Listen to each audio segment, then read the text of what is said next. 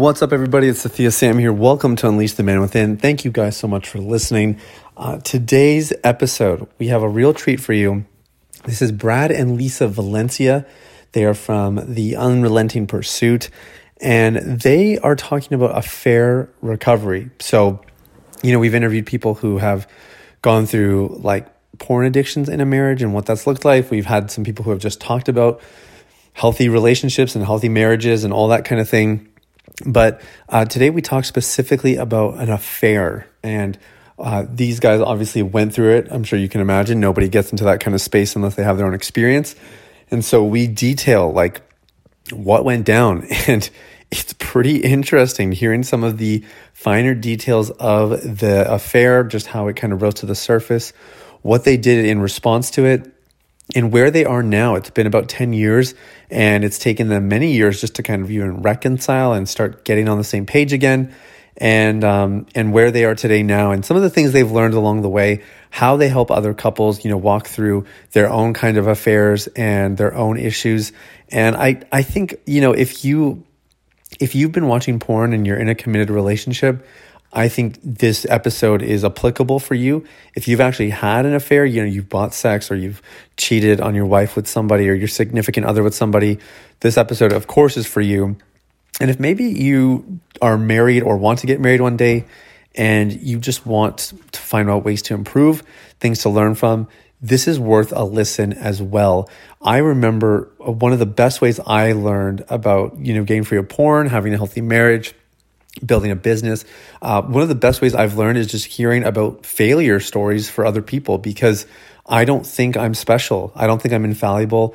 And I know that if I can learn from other people's mistakes, I can obviously avoid them and, you know, go further, faster in uh, my own areas of life. So I think you're going to be really blessed by this. These guys are wide open. Um, they, they talk in a lot of detail in depth, a lot of vulnerability there and um, and I think your relationships are going to get better if you pay attention to some of the things that they're really trying to drive home about how to get over an affair, how to really have a healthy long term marriage, and how to raise kids as well. And um, yeah, this was a, a very robust, well rounded interview. I'm not going to spend another minute here talking about it. Let's jump in to my interview with Brad and Lisa Valencia.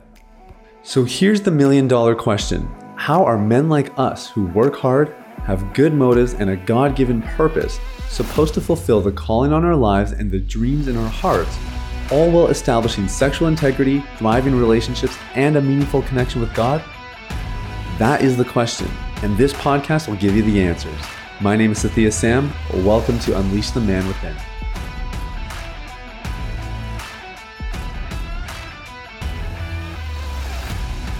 Okay, well, I'm here with Brad and Lisa of Unrelenting Pursuit, and I've been following these guys for a little bit. You guys have some incredible content and a really, really important message. So I'm really excited to have you guys here. Welcome to the podcast, guys. Thanks for having us, man. Thank you so much for having us. Yeah, you know, I I was talking about this before we hit record, but I think um, a lot of the guys who are listening are you know struggling usually with some sort of sexual misbehavior. It's been lingering a little bit, and there's this whole like branch called betrayal trauma, just for you know for wives in particular who find out that their husband has been watching porn, and and that that in of itself can cause a, a severe degree of betrayal. Um, but your guys' area of focus is actually even beyond that. We're talking about actual affairs, and you guys kind of focus on affair recovery. I'm going to guess that that could be from a personal experience, possibly. Um, yes, and, and I'm I wonder if maybe we could start there a little bit. How did you guys uh, find yourself in this kind of area? Okay, yeah. I, I, always start off our, like when we share this story, and I talk for the first couple minutes, and then I just throw it over to Brad and make him tell everything else. So, okay, perfect. couple minutes, yeah, because we always want to emphasize. So, we've been married for twenty years. We have three kids. Um, so ten years into our marriage is kind of when everything imploded for us. Um, okay. At the time, we had three little kids, and we always want to emphasize that we did not have a bad marriage because I think that there is this overall myth that if something like this happens in a marriage that it clearly mm-hmm. had to have been bad and right. we did not have a bad marriage we had what most would consider you know a, a good ordinary marriage that's what we kind of want yeah. to call it because we yeah. never want people to settle for ordinary but that is kind of the place that we were at we had what we felt like we were doing is kind of checking all of the boxes that would equate to being a, a, good family and a good marriage. And we had grown up in the church. And, you know, there was just a lot of things that we had felt like, you know, things are just going along. And we were just kind of I, I don't know what the exact right word that I'm looking for is mm. with this, but it's just like, you know, we we all get comfortable. And mm. comfortable in and of itself isn't, you know, always a bad thing. But and at that stage in our life, I think that's kind of where we were at. We were, you know, yeah. navigating parenting, navigating just, you know, the the stresses of life. And, you know, but we never thought that this was going to be something we would face in our marriage. And mm. I always like to say too that before we faced this in our marriage, I definitely had the the misconception that once a cheater, always a cheater. I definitely had the misconception of, you know, I would never stay in that place. So there were a lot of things God had to work out in us. And and he definitely showed up for us in the middle of our story. So now is when I handed over to Brad. 10 years in, you know, we yeah. have three young kids, and now I handed over to Brad to share the rest of it. Whew, yeah, this um so yes, just like Lisa said, um this is where it gets into all the like nitty-gritty bad stuff, right? So yeah, we had a normal, I would say normal average marriage. Nothing uh bad, but I also don't think we were like you know, I think we, it was just average. It wasn't anything to like intentional. Yeah, intentional about it or or you know extraordinary about it. It was just like going through life, right? Hmm. Um, but that's not what drove me to cheat. Ultimately, cheat on Lisa or walk out of my family. That's not at all what it was. But we just want to. We always highlight that because so many people are already in a marriage and it, it's it's just a marriage. It's just it's going good um, and they're not exempt from something like this happening just because their marriage is good. Uh, so anyway, um, I travel a lot for work, not so much anymore, but I did a lot at that point. And um, I was gone for a while, and I started making these small little compromises. Um, you know, I would say, I mean, I I was a self-proclaimed Christian, went to church, like, but I don't think I was truly rooted into like my relationship with Christ, right? Mm-hmm. I don't mm. think I really had that. I had like maybe somewhat, but not a hundred percent, I would say. Okay. Um, so as I kept making these compromises, like I would, we'd be done with work, I'd go out to eat with everyone, and then maybe have a couple beers, and then just go back to hotel room. And that was it. And then as that progressed, then I'd hang out a little more, um, have a few more beers. Then I go back to the hotel room. Now I started diving into the pornography realm, right? Like mm. started looking at stuff I shouldn't be looking at and started like, but still I was like, it's okay. It's not a big deal, right? You know, well, obviously not right, but that yeah. was what I was telling myself. Like, it's all right. It's not a big deal. I'm not really cheating on my wife. You know, it's just like, okay, while I'm on this trip, this is what I'm doing. Um, and so that slowly progressed. And then, you know, Satan knows how to attack us 100%. Like he's the most mm. strategic enemy we'll ever face. And he plays on everything that we don't even know we might have. And he just plays on it. So for me, I have insecurities. Um, and I, I would venture to say, like all the guys listening, every one of you have an insecurity, whether you want to say it or not, you have one. yeah. um, so I had an insecurity. So we I started going out, you know, again, dinner, staying out later. Then I started noticing um opposite sex like attraction to me. You know, like okay. people were like looking at me or, you know, just the attention, right? Yeah, and then that mustache commands attention, man. right. so just attention and attention, and attention. And then slowly that just grew into finally taking that overt step over to you know actually physically uh, having an affair okay. and um, then that progressed and then just kept going. And at that point you know again like i said i grew up in church right? Like i i mean my grandfathers are pastors. Know, my uncles are pastors. Like i grew up in this environment. I knew right and wrong and all these things. And so i knew what i was doing was wrong but I started mm-hmm. twisting scripture too um, to kind of fit not necessarily fit what I was doing, but make what I was doing like justifiable in the sense of, um, you know, Jesus is like, if you've already uh, thought about it and committed it in your heart, it's already done. Like you've done it already. Of course, I'm paraphrasing. This isn't, you know, 100%. But I looked at that and I was like, well, you know, I've already done this. I might as well just really do it. Um, and so that's how it progressed. And it kept going uh, for several months. And then I didn't, I never confessed. Um, and I think that's a big, a big point to make too. I never, I kept this a secret. And then Lisa found out inadvertently. And God is the truest God, right? Like he's the only God. He's going to pull truth out at some point. You can't hide everything. Mm-hmm. Um, so it came out. And then, um, you know, I wasn't living at home anymore. Like I was rightfully so, like out of the house, you know, all these things. But it wasn't like that our marriage was over in a sense. For me, it was. In my head, I was like, this is it.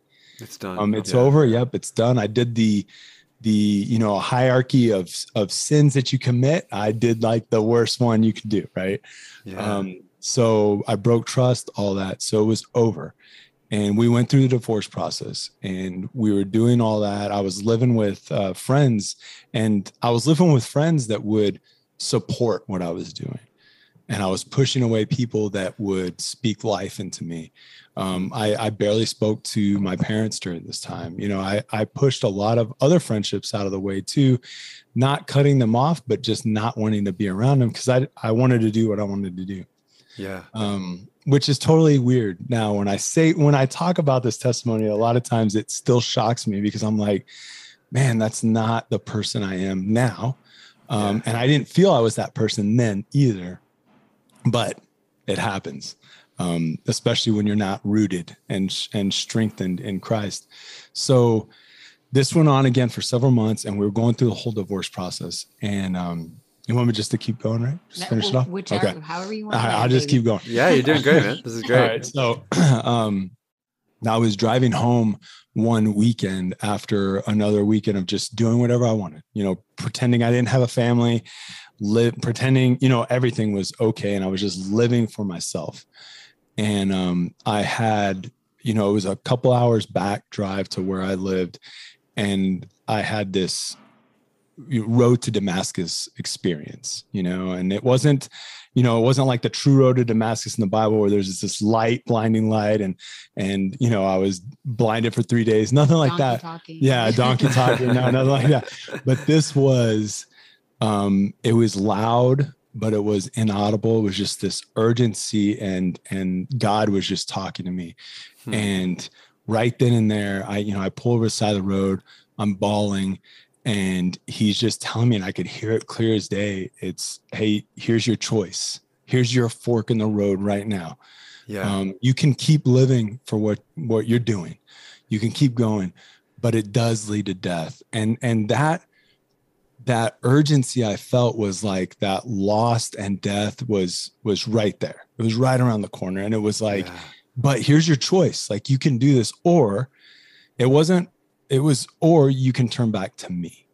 And it wasn't, or you can turn back to me and everything's gonna be fine.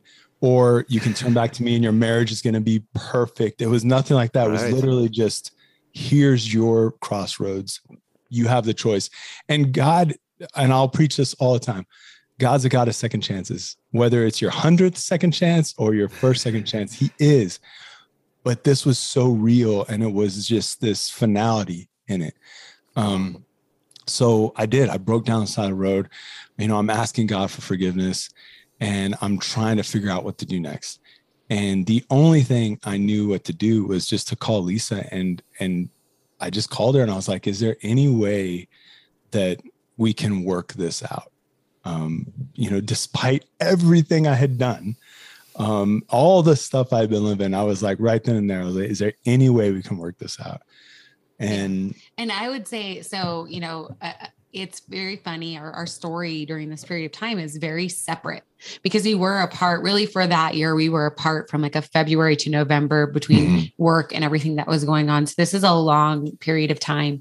And um, so when he called me, I had always wanted reconciliation. That was always within within somehow God had just given me this small glimpse of this immense love that he had for this broken man and wow. it was really a powerful moment that God gave me and so even in the Uh, you know my my fleshly response of just really wanting to kick him where it counts numerous times i felt this overwhelming love that god had for brad in the middle of that.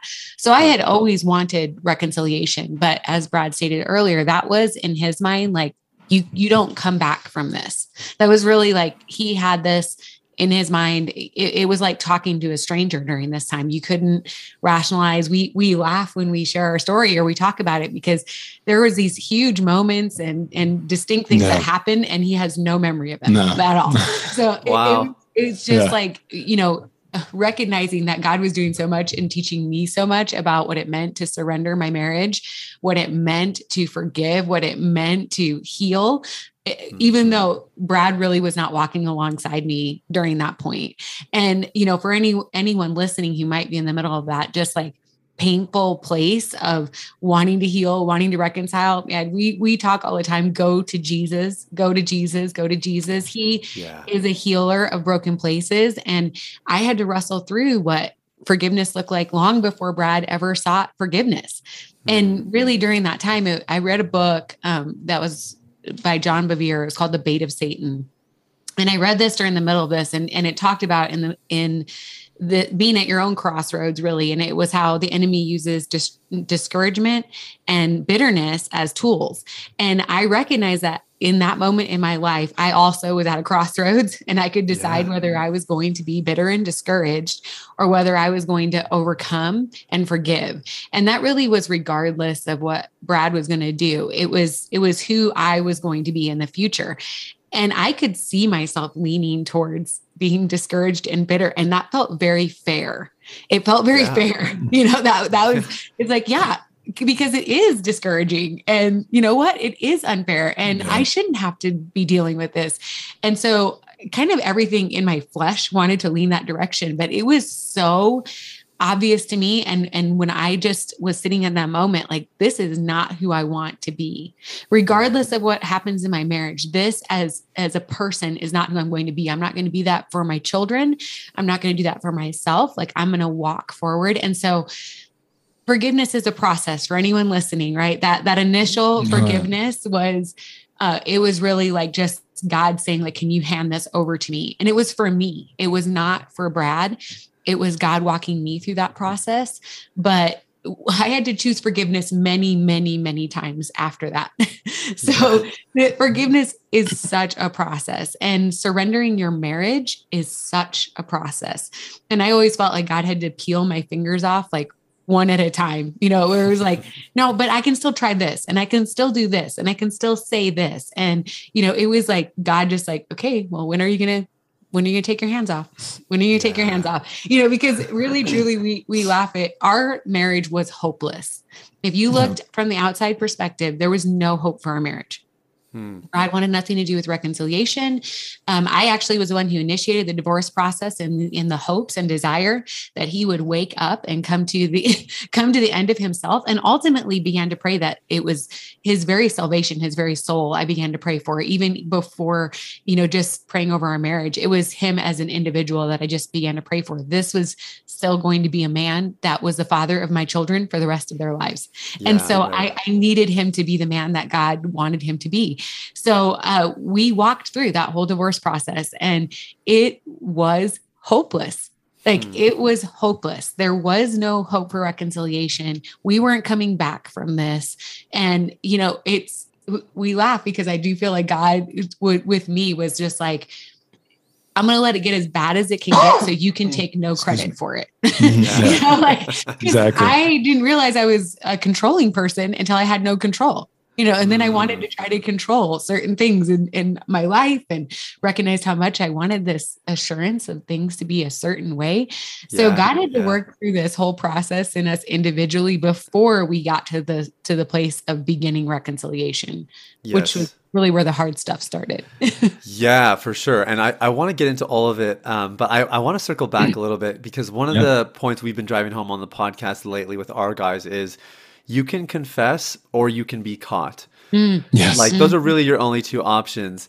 Um, you guys said I could ask you whatever I wanted, so um, I'm, okay. I'm going to put it to the test. How, how did this happen? How did you get caught, Brad? How did it all shake down?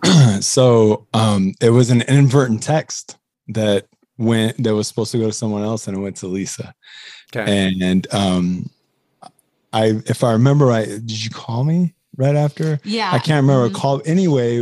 Whatever the communication was after that, because you immediately tried was, to like cover it up. Yeah, I was trying to deflect okay. it. I was lying about it. I was, you know, whatever it was to try to make everything better.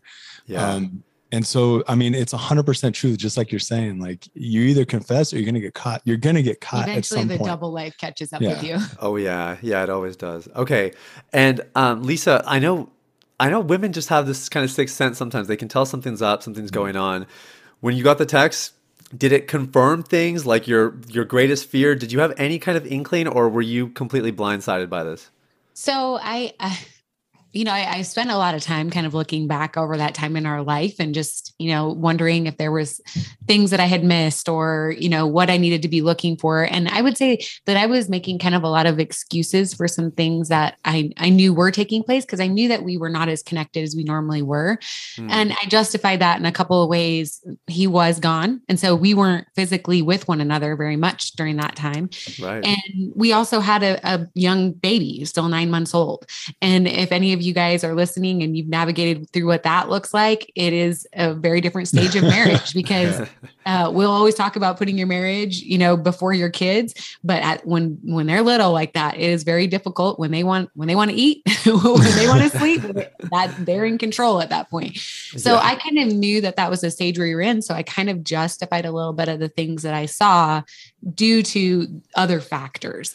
But yeah. when he did send that text message, like you said, I knew with everything in me something was not right. I yeah. knew it. It was just like it was so much that I knew it that it was like I was I was actually with my parents at the time visiting and I was making chili on the stove and I remember my mom kind of being behind me and I like hid the phone. It was like I don't want her to see this. Mm-hmm. Um, something's wrong. Mm-hmm. And it was just like it just flooded over me in that moment. Wow. Wow. So you guys were saying that from the outside, your marriage looked pretty normal. Like you're building your careers, you're raising a family. Yeah. Um, what do you guys attribute when you look back? Like what what were the things where you're like, oh, we had no idea this was necessary for a healthy marriage, or we didn't know this mm-hmm. was dysfunctional. We just thought it was normal. I mean, are there any is there anything glaring like that, or was it really just small things that were kind of underneath the surface? Man, maybe, maybe a little bit of it, both. Probably. I mean, one big thing we tell people when we coach them or when we're talking to them about all this is um, now, you know, now or like our marriage forward, we're very, very intentional um, about our marriage. Uh, you know, like I'm very intentional about Lisa. Mm. And, you know, we go on dates, like we make time to do things like that. Um, I'm I'm constantly pursuing her still. You know, it's not like, oh, we're married, everything's cool like no i still flirt with her. I still want to go on dates with her. I still want to do all these things. And it's not saying that you know it's bad that you don't do those because it's easy to get into that comfortable realm. But i do think that if you don't have that mentality of the intentionality behind your marriage that it is going to start to fall off. And and it's not necessarily it's almost like um you know, like if you ever been on a boat and and you're navigating, if you're just a little bit off, it doesn't seem like that big of a deal at the time. But as it right. keeps going, you keep gradually spreading, you know, that distance apart and apart and apart. And then next thing you know, you're lost. Mm-hmm. And it's hard I, to come back from that when you're absolutely. Really and so, I mean, we've looked, we've like, you know, Lisa's probably way better than this um, than I am. But you know, looking back on the on our marriage that we did have, I mean, I don't feel like there was anything like glaring. Yeah. That I was like, oh, that's it. That's what drove me to do all the things I did.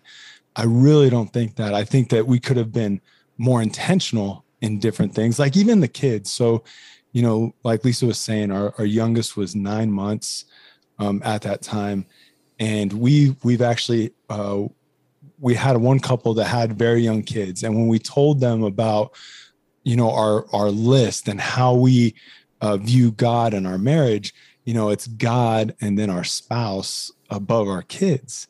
And right. it, it seems like this super radical uh, way of thinking but if you don't have a healthy marriage you're you're not going to be able to parent your kids in a healthy way mm-hmm. yeah. and they were like but our kids take so much time right now we have two little ones and i was like yes and and they will there's nothing you can do about it but the the intention behind it is still putting your spouse first you know that mm-hmm. mentality of of yes my babe this baby takes so much time but i still need to to you know do things and help my spouse any way i can to show that even though this little baby takes up so much time that you can still put your spouse you know ahead. Mm-hmm. i don't know if that makes sense. I'm not oh, you know makes tons of sense. Yeah and i think there is this funny thing when you when you do get married and you kind of enter that stage um, there's something about knowing like that somebody else is committed to you long term that makes it very easy. Um, I'll just speak for guys. I think it makes it easy for us to take our foot off the gas a bit.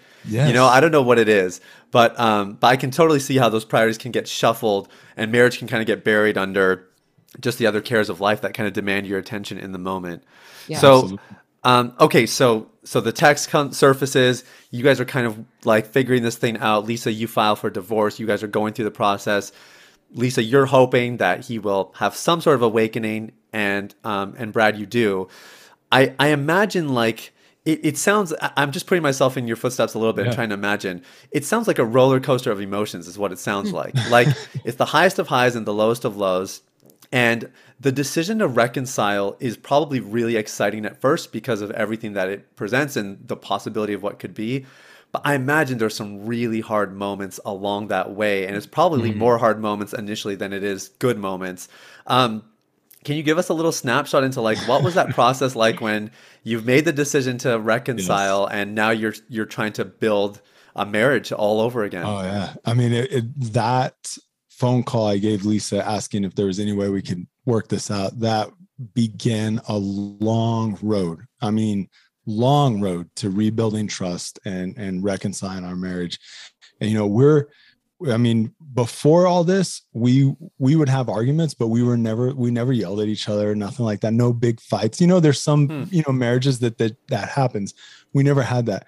And we don't now but during that time like there was some like fights. Like we butted heads. And really what it comes down to is is trying to rebuild trust so there's really there's no trust there um at least on her side right? Yeah. and then me detoxing. And and that's what it was like. It was like this de- i mean i remember one time i like threw my phone on the ground and smashed my phone because i was since i was detoxing and what i've learned since then is you know the most important thing out of all this was wasn't you know our marriage it was my personal relationship with Christ. And then it was Lisa's personal relationship with Christ. Like then from there, our marriage is going to be stronger. And yes, you had to put in the time to to rebuild the trust and all that, but um that wasn't like that had to be the most important thing. Yeah. Now, what I, that's what I've learned through this. Because of that, what I should have done is cut everything out of my life that needed to be cut. Instead, I was trying to make people happy. So I was mm. trying to like not necessarily make them happy, but be nice, you know? And so like, well, you know, instead of cutting out my old life all the way, I would still get a message. I would still try to get a ah, phone call. And it was like trying to let people down easy because if anyone ever goes through this or has gone through this, there's a whole nother facet that's really not spoke, you know, talked about. And it's the the cheating spouse and the other side of it. Like the the people the third parties if you will in it. Like yeah. you're destroying them too. Um, whether they knew about your marriage or not doesn't matter. You're destroying those lives as well. Like you're there's so many emotions in play in this. And so then i was like oh i'm trying to like i don't want anyone to hate me. Um now i look back and i'm like hey if it's causing you sin, like chop it off kind of deal, right? Yeah, like be right, ruthless. Right. And but it's so hard to do that. It's easy to say, it's just hard to do it. So one of the biggest hurdles I would say through our rebuilding trust was me detoxing out of yeah. that old life. And yeah, and and I was like, so yeah, I get that phone call, right? And this is something, I mean, yes, that it sounds so simple. Yeah, you know, we filed for this is months and months. Like even yeah. before I started the divorce process, we're talking months of trying to wrestle this out and figure out whether there was any chance for us. And so I get that phone call and I'm like, our God is so amazing. Like here is the miracle that I have prayed for. And because I have prayed so specifically through this period of time, I clearly am expecting Brad to come home and be a completely radically changed man. but like, he is going to be the exact man I prayed for over this past nine months. Like he's not going to walk back in this home with any of these old issues. Like boom like we can yeah. totally connect on this spiritual level like we're going to just be right there and so it was really just awkward and disappointing. I mean, to be honest, it was just like, you know, our uh, we're trying to go out and get to know each other again, and it's like you know each other so well, and yet you don't know each other at all. It's like you know you, we've experienced these facets of life separately for so long and you're trying to kind of bring those back together in such a broken way i mean mm. our our trust is completely shattered he is detoxing from these things and quite frankly there were several times where i was just like god please let me go. Like, I don't want to be in this hurt anymore.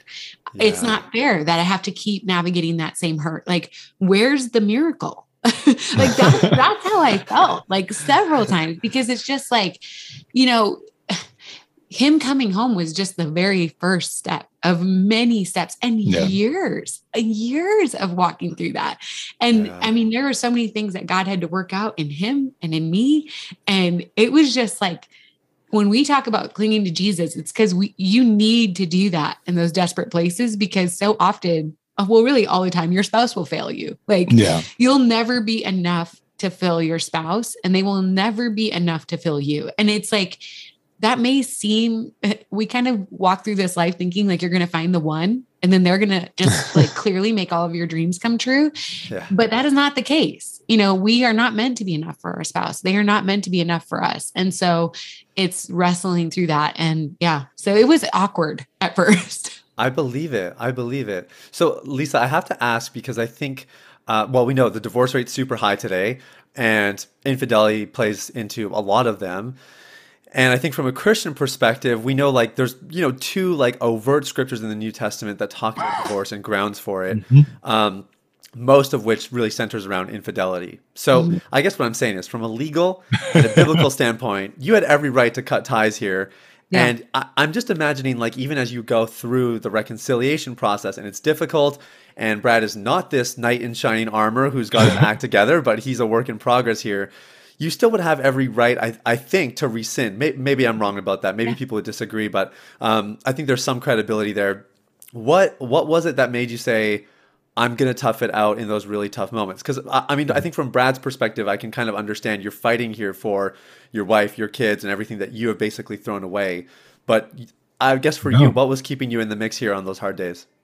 A lot of Jesus. I mean, honestly, because I think I had walked enough of this other road um, because we had been apart for this chunk of time that I really knew what that led to this life of being a single mom with three kids and having to navigate through all of that. And I really had a, a trust in that God was going to take care of us. Excuse my husband's coughing in the back. Sorry. That's okay. That's um, all right but I really had a trust that God was going to take care of me. But I had enough trust in Him that I knew He could do something down this other road that I didn't know. Hmm. And I really felt like it was, I had learned enough of Jesus telling me when I could stay and, and when I needed to move. And yeah. so even though I asked God to let me go and mm. to hmm. let me move, I knew that he he told me to stay. It was just like no, like you're you're in this. Like I need you to stay. Like just mm. be patient. Like stay firm, you know? And it was like, even as I was, cause I, I got real like David honest with God, you know, just like telling him everything that I was feeling and experiencing, but I just, I knew who he was. And so it was this faith that no matter what the end of that looked like, I knew that God was going to have me. I already knew what the other road looked like. So it was, yeah it was just grasping hold of his hand because I knew that other road had to be all him. Like I couldn't do it right. on my own. So Wow. Yeah, that's that's really powerful. And I think there's a good lesson in there because how often do we say yes to something, whether it's another person or we say yes to something God's calling us to, yeah. and thinking it's going to be just instantaneous or thinking it's going to be easy, not anticipating just the long journey that we've really signed ourselves up for.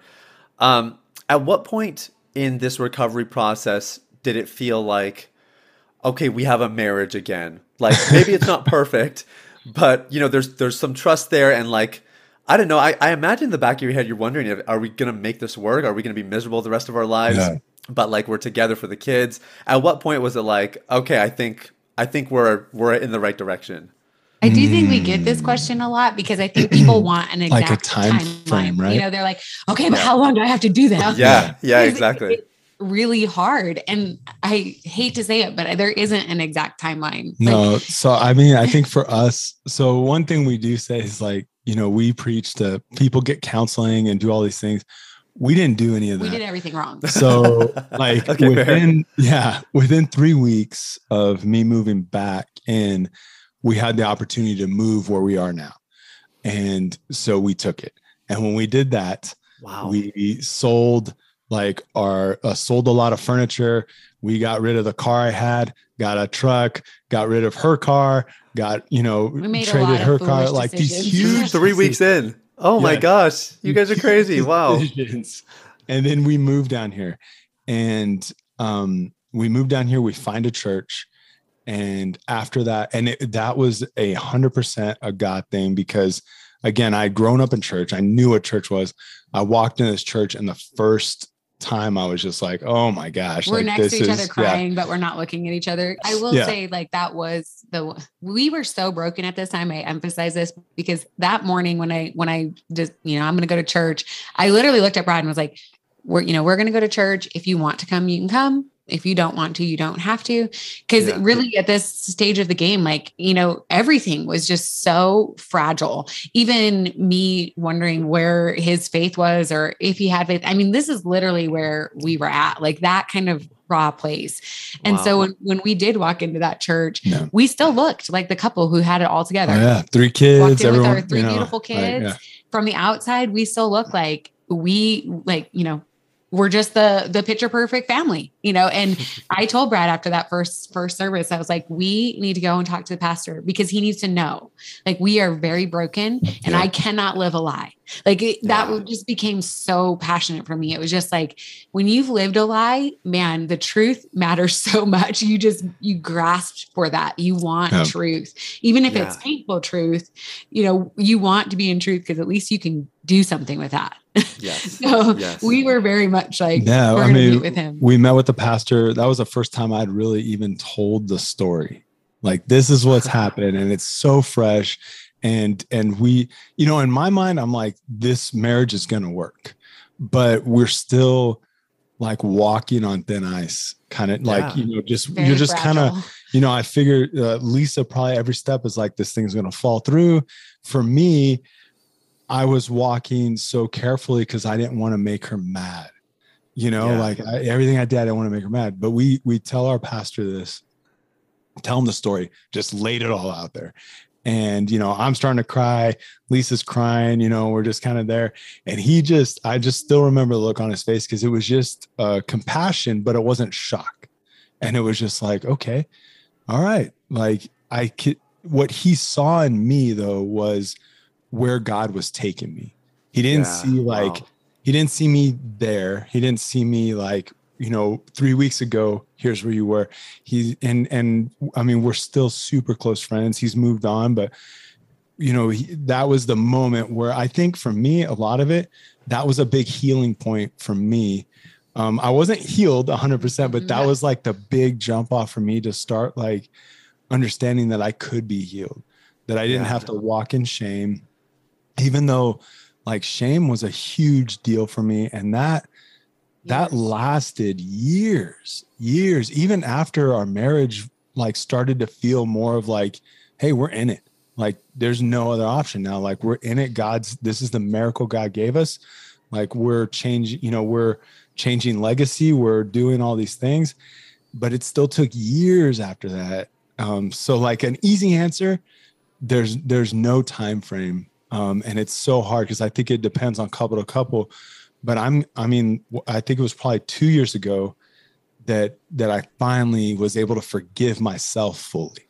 Yeah, um, and and so it's it's. I would say hard. that it's you know, for some encouraging hope for those of you yes. that are trying to add the timeline in your head right now. Yeah, going, that are doing the math. Like eight years. What? um, we had way more good days than bad days. Yes. And so, yes, I would say the first six months, so mm. hard, so yeah, hard. Even though it wasn't that every day was bad, because because yeah. we did work intentionally on trying to you know move forward and i did recognize fairly quickly that there was really never a price that brad could pay to make up for this and i did try for a period of time you know i, I did i was like i really wanted him to feel some pain i really wanted him to experience some of those things and then it was like wait a minute there's there is no yeah. price that can be paid for this really. So I mm. had to make a decision to lay that down. Like we had to have this restart process, and I had to be okay with that the price would never be paid. Jesus had paid the price, right?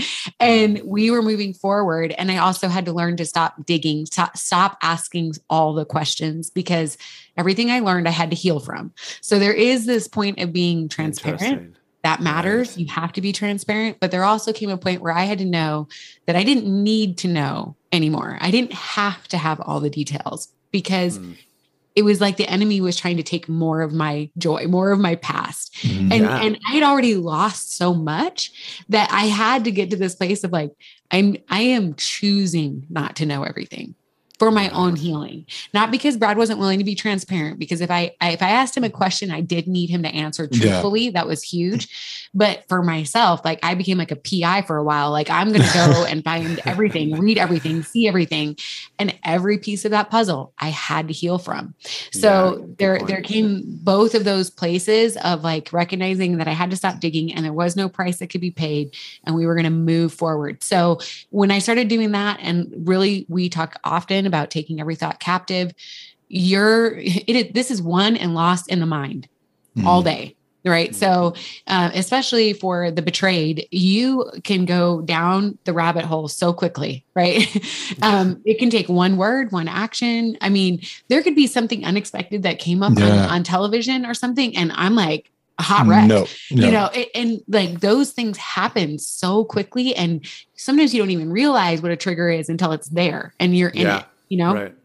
So learning to take captive every thought. Um, someone gave me the analogy once that you can't control what's on the screen when the TV comes on before streaming services. Yeah. For those the that old don't know. TV way. you you can't control that right when it comes on, but you do hold the remote, right? And, and that yeah. really like gave me a good visual of like, wait a minute, like this is not truth. I'm I cannot dwell on this. Uh, learning to reroute the brain. Mm. You mm-hmm. know, I mean, there was some some things that were dug deep into my brain. You know, this image came here, here was the route we were going, right? Like yes. Clearly you are living a lie in your marriage and it's going to be destroyed. Like this, this was the first instinct. And so having to to retrain those thoughts, retrain them as to where they were going to go, how long I was going to stay there, and learning that there was this new path that needed to be dug in my mind. Scripture memorization was really huge for me during that. It was hmm. learning like here's some verses, this is God's truth. I stand in God's truth that's really regardless of what's happening over here right and and learning like that that became very very important in the process so there are more yeah. good days than bad it doesn't yes. take eight years to heal yes. we're talking no. yes. about like you keep going you keep going you keep going you might have a setback you move forward you have a setback yeah. you move forward you understand and we have always talked yeah. about this we're in the middle of a miracle we're in the middle of a miracle like mm. it's this shift of perspective like in the middle of a miracle is really sucky yeah. you know, I, I don't think Joseph, when he was in prison and he's like, I'm clearly in the middle of a miracle. I don't think he thought this is so awesome, you know? And yeah. so, but it is that perspective shift. Who is still in control? We are in the middle of this miracle. We're not going to say, poor me, poor me, poor me. We're going to say, oh, thank God, thank God, thank God. And mm-hmm. so it was that perspective shift that made things so much better. Wow, that's really good. Yeah, I think I think people need to hear that.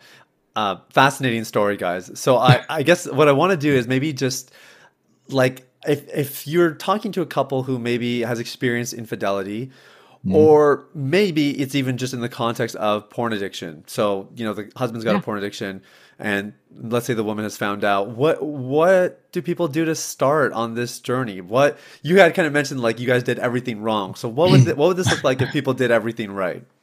Man. Um well, one, like you saying, you know, you either caught or you confess. And I think uh, confession's huge because yeah. that shows the other spouse that they recognize they're doing something wrong and it needs to be fixed, right? They like they need it and they want to fix it. So I think that that in and of itself is huge. Um, and we all know like like these are addictions, right? It's not um, it's deeper than just uh, doing something wrong, right? Like pornography becomes this huge addiction. Uh, you know, uh, there's sexual addictions beyond even that. You know, there's these addictions. So, I, I mean, for me, it was, um, you, I mean, chasing Christ. I mean, that, you know, that's the one of the big things, but like practical, like here's what you could put in your marriage. We put up guardrails or boundaries or you know whatever however people want to um, define it but we define it as guardrails. You know you're on a highway you have those guardrails and that's so you don't go off the cliff. Yeah. um, you know and there's the rumble strips before that. So you, you hit those you know like i need to turn my car back over get back in the lane. And before that's you green before you green off the cliff. And that's a huge thing we have in our marriage. Um, even down to we don't watch shows with nudity, no. right? And and so many people, uh, you know, want to make that like, man, we get a lot of hate for that one oh, on, yeah, social, on media. social media. yeah, you just but took out the, Game of Thrones and all yeah, the good yeah, ones exactly. out there, right? Yeah. we will say there is an app called VidAngel, which does it, it's an awesome filters app. out um, everything. It filters want. out things, but it, it's just one of those things. Like we know that it's worth having the guardrails. It's worth living like no one else so you can have a marriage like no one yeah. else you know just like in the yes. financial world with dave ramsey like Dave, we yeah. to do that same thing with our marriage we're going to live like no one else so we can have a marriage like mm-hmm. no one else and we will yeah. be ruthless about that i mean i so yeah we don't watch shows with nudity um we don't have friendships with the opposite sex unless it's like mutual you know i mean so like even text messages i don't get text messages one on one with someone with the opposite opposite sex. I don't want that. I don't want a door happen, to open. We share it with each other. Yeah, you know, like right. if it's like, hey, so and so texted, blah blah blah. Like we have a conversation about it. So because we don't believe in secrets. Yeah, yeah. you don't have secrets. Also, yeah. like we have like Lisa has access to all my electronics. Uh, so at any time she could look at them and just you know see what's going on. Um, you know, we do have uh, like blockers or filters on i mean but we're also raising kids. And so we don't want it's not even that there's an issue. We just don't ever want there to be an issue because i know there's ways around those too. Um, so yeah. those aren't the end all be all but these are different guardrails that we want in our marriage because we want our marriage to to honor god. Um, and so i that's I, the number one thing. That's the number one thing. And also yeah. like for me and my in my personal walk with jesus like the things i really shifted like I I started memorizing scripture too. And really like I have scriptures that are like I I feel like I own them now, right? Like yeah. they're mine. They're you yours, know, if I ever feel something like these are my scriptures. So I feel like I own these. So I started not just reading the Bible, but really getting in it. And I want to saturate my life with Jesus like daily. So music, yeah. things I see, devotions like i want to i'll have to get it if i have to go somewhere early i'll get up earlier so i can start my day with jesus and just start on the right foot. Even if it means praying while i'm in a hurry whatever it is but there's always i always want to give that time to him um, because i know how important it is for everything else to fall in place. It doesn't mean it's going to be easy. Yeah. that's not at all what any of that means but when you're in this when your focus your priority is your relationship with christ everything does start to fall in place. And that's what we've seen that's yeah. been so huge. And i would just say you know back to your question it's like we're always going to say jesus first. And then also like just take the first step. You know just right. take the first step. It, you're not going to go from first step to no. reconciled in a heartbeat. But it's the it's just like many small steps in the wrong direction can lead to complete destruction. Many small steps in the right direction can change your marriage. Yes. And so there is hope.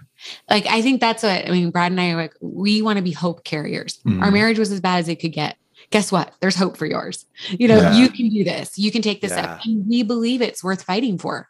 We have seen what a difference it has made in our marriage. Like mm. we don't have an ordinary marriage anymore. We have an extraordinary yeah. one.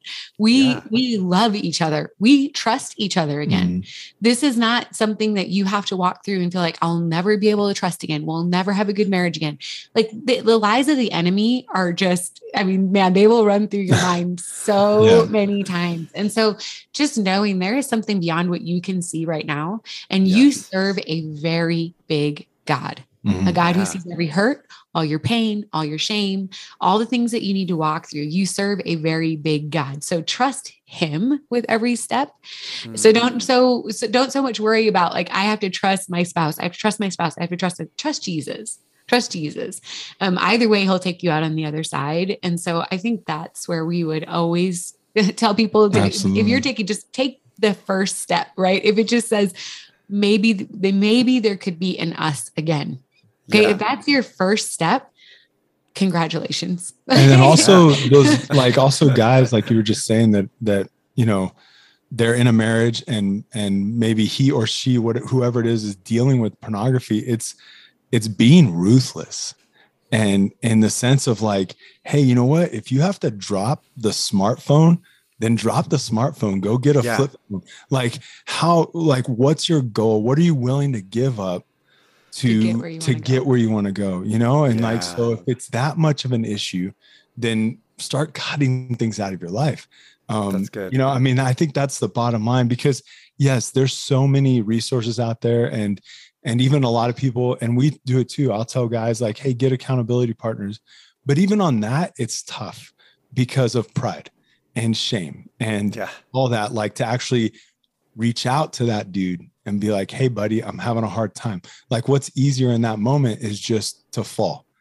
instead yeah. of reaching out you know so there those are good steps but i think like that rooted issue is pushing and being relentless for christ and and then your your brain shifts like now all that stuff is disgusting to me you know like even talking about it or or you know hearing other guys say things like that like i have no there's no draw at all. Yeah. It's more of like this is gross. Like i i can't believe where i used to be you yeah. know and but that is a shift in your mentality with christ ultimately.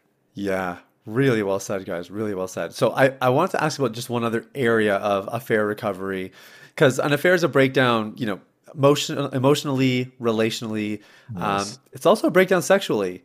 Yeah. And I guess I'm just curious, like, what what did mending that part of your lives look like again? Um, because I, I know that even for spouses whose um, you know their husband is watching pornography, sex can be really hard for them because yeah. they're like, is he thinking about the people he's been watching, and oh, yeah. you know just everything that comes with it. Let alone you know we're talking about another person now in the mix. Yeah. Um, what was it like recovering that part of it? And I guess I'm wondering if at the same time you can maybe provide any practical tips or advice for how to go about that for somebody who might be going through it themselves.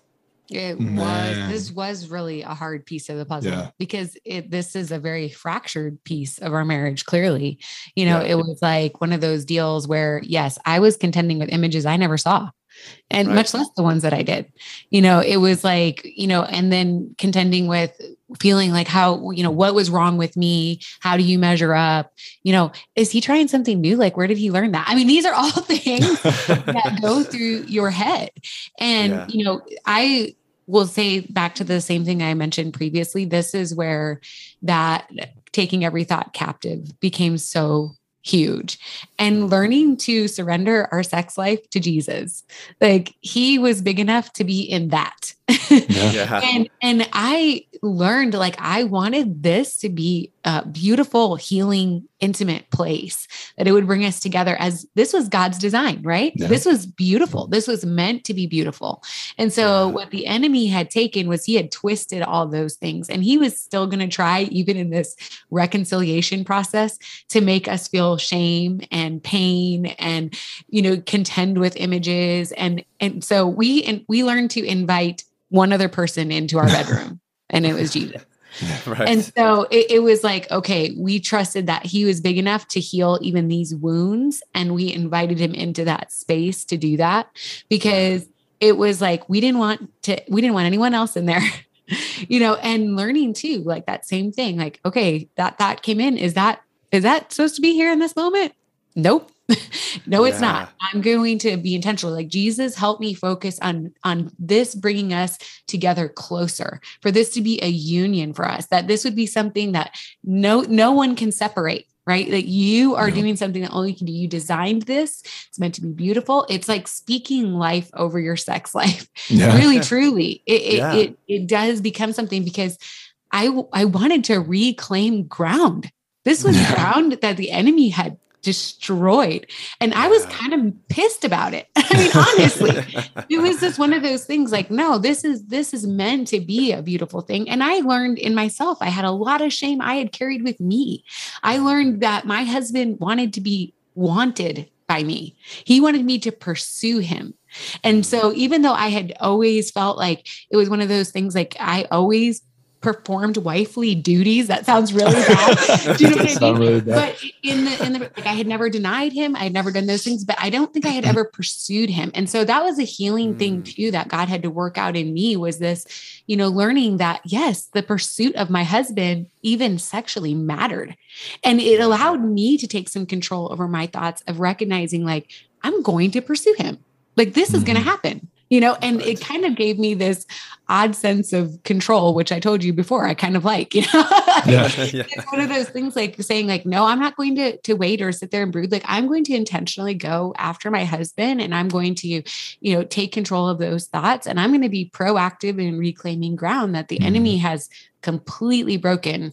And yeah. so, yeah, we and it was awkward. And it was, it awkward was super awkward. Like, sure, I bet you like, know on both sides, right? Like, I was like, you know, feeling like, oh no, like you're afraid to touch each other. Yeah, you know, like, and you it's know, yeah.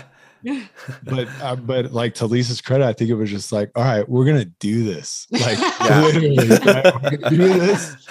and we and we gave each other grace that it was going to be awkward yeah. for a season. Ah, right.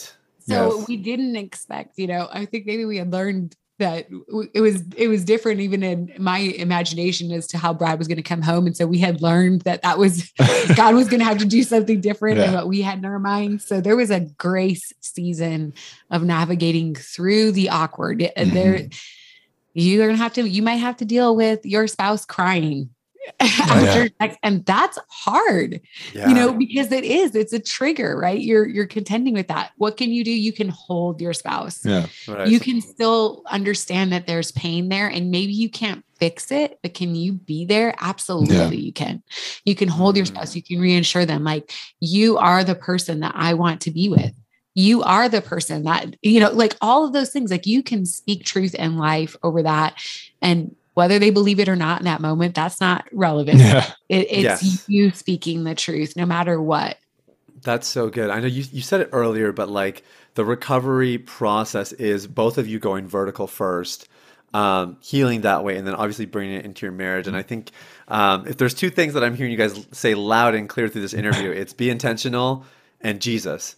Yeah. And uh, and I guess uh, my last question to you is who is Jesus to you after all that you've been through and kind of being in this place now where it, it's not just that you have a cool story, like you guys are building something here to help other couples in this area.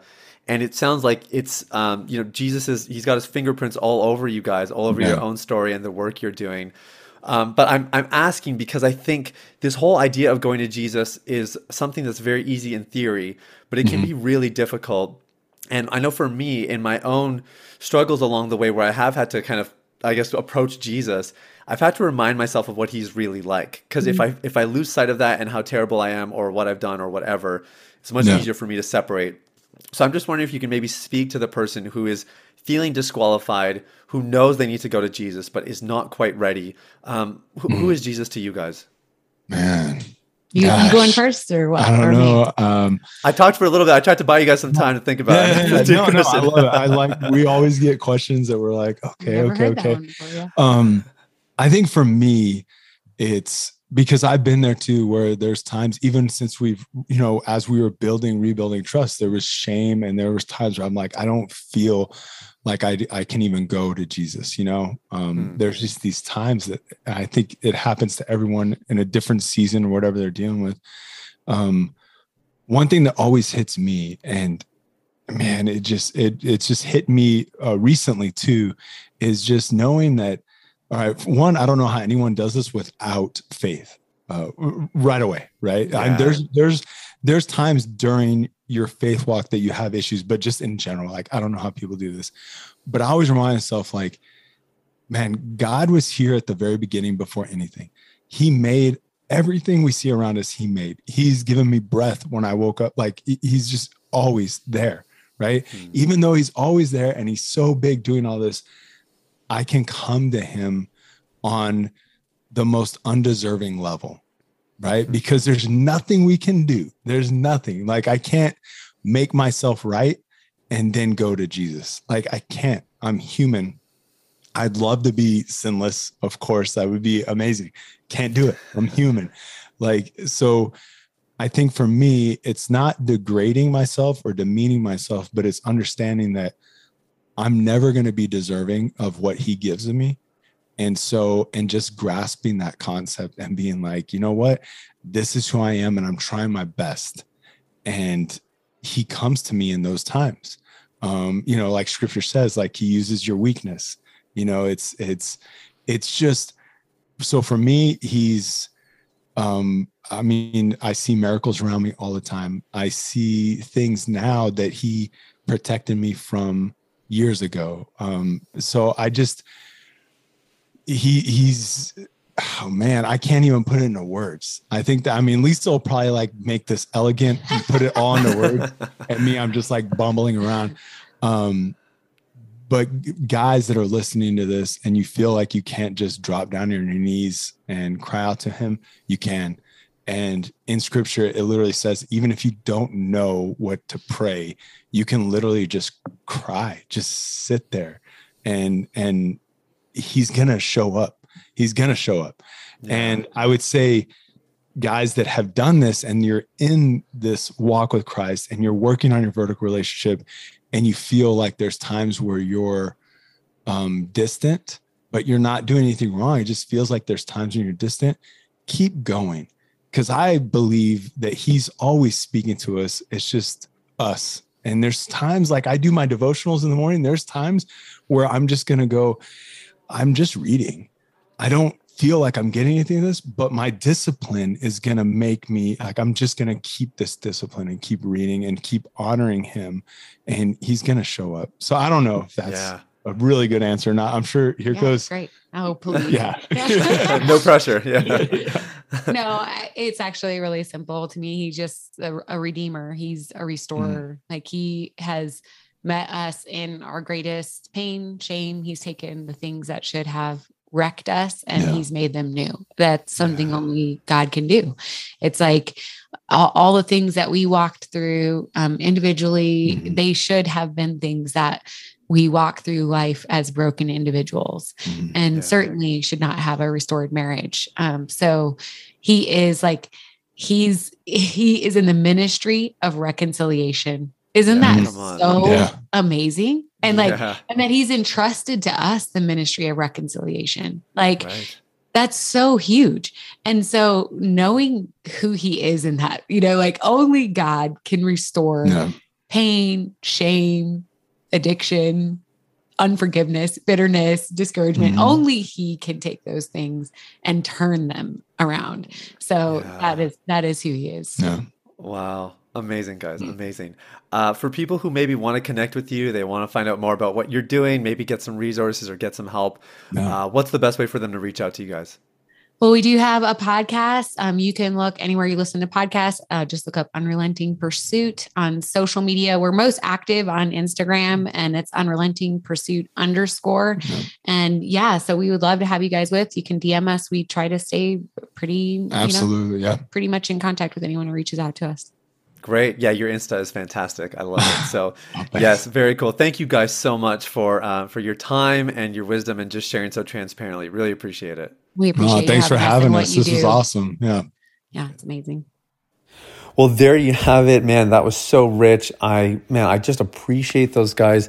I love people who are so radically sold out for Jesus that it's like no matter what you talk about, he's coming into the conversation. I just think they they've beautifully articulated what that looks like, and hey, they they've done it. They went through an affair and came out the other side together, stronger than ever, raising kids. Um, I mean, these guys are legends. So I hope you took something away from them.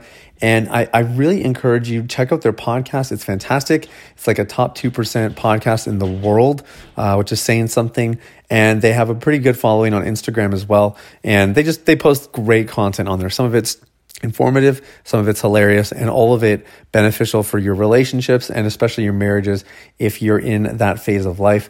Thank you guys again for listening. I hope you have a fantastic day. And if porn is part of your life and you know maybe you're looking for just a little bit of extra help with it, uh, you can download my blueprint for recovery. It's the last relapse. You can get a free free copy of it actually at thelast.relapsebook.com. Thanks for listening, guys. Have a great day. We'll talk soon. Bye bye. Hey everybody, it's Thea again. Thanks for listening to Unleash the Man Within. I wanted to take a quick moment to let you know about a free ebook that I wrote for you called The Ultimate Guide to Porn Recovery. It provides a basic framework for the recovery process and a few of my top tips completely free of charge. You can get it now at www.ultimaterecoveryguide.com. That's www.ultimaterecoveryguide.com. Now, if you've been impacted by the podcast and you want to show some support in less than 60 seconds, there are three ways you can do that. First, you can leave a rating or review on your podcast platform. This lets people like you know that the content here is valuable. Secondly, you can share this episode with someone in your life that might benefit from the content. If you're passionate about helping other people experience freedom and success in their lives, this is one of the easiest ways to do that. And lastly, you can subscribe. I personally only listen to the podcast that I subscribe to. If you're seeking daily encouragement, guidance, and insight in your recovery journey, I highly recommend subscribing to Unleash the Man Within. Thanks for listening. I look forward to connecting with you very, very soon. The information, opinions, and recommendations presented in this podcast by Sathiya Sam and his guests are for general information only and should not be considered medical, clinical, or any other form of professional advice. Any reliance on the information provided is done at your own risk.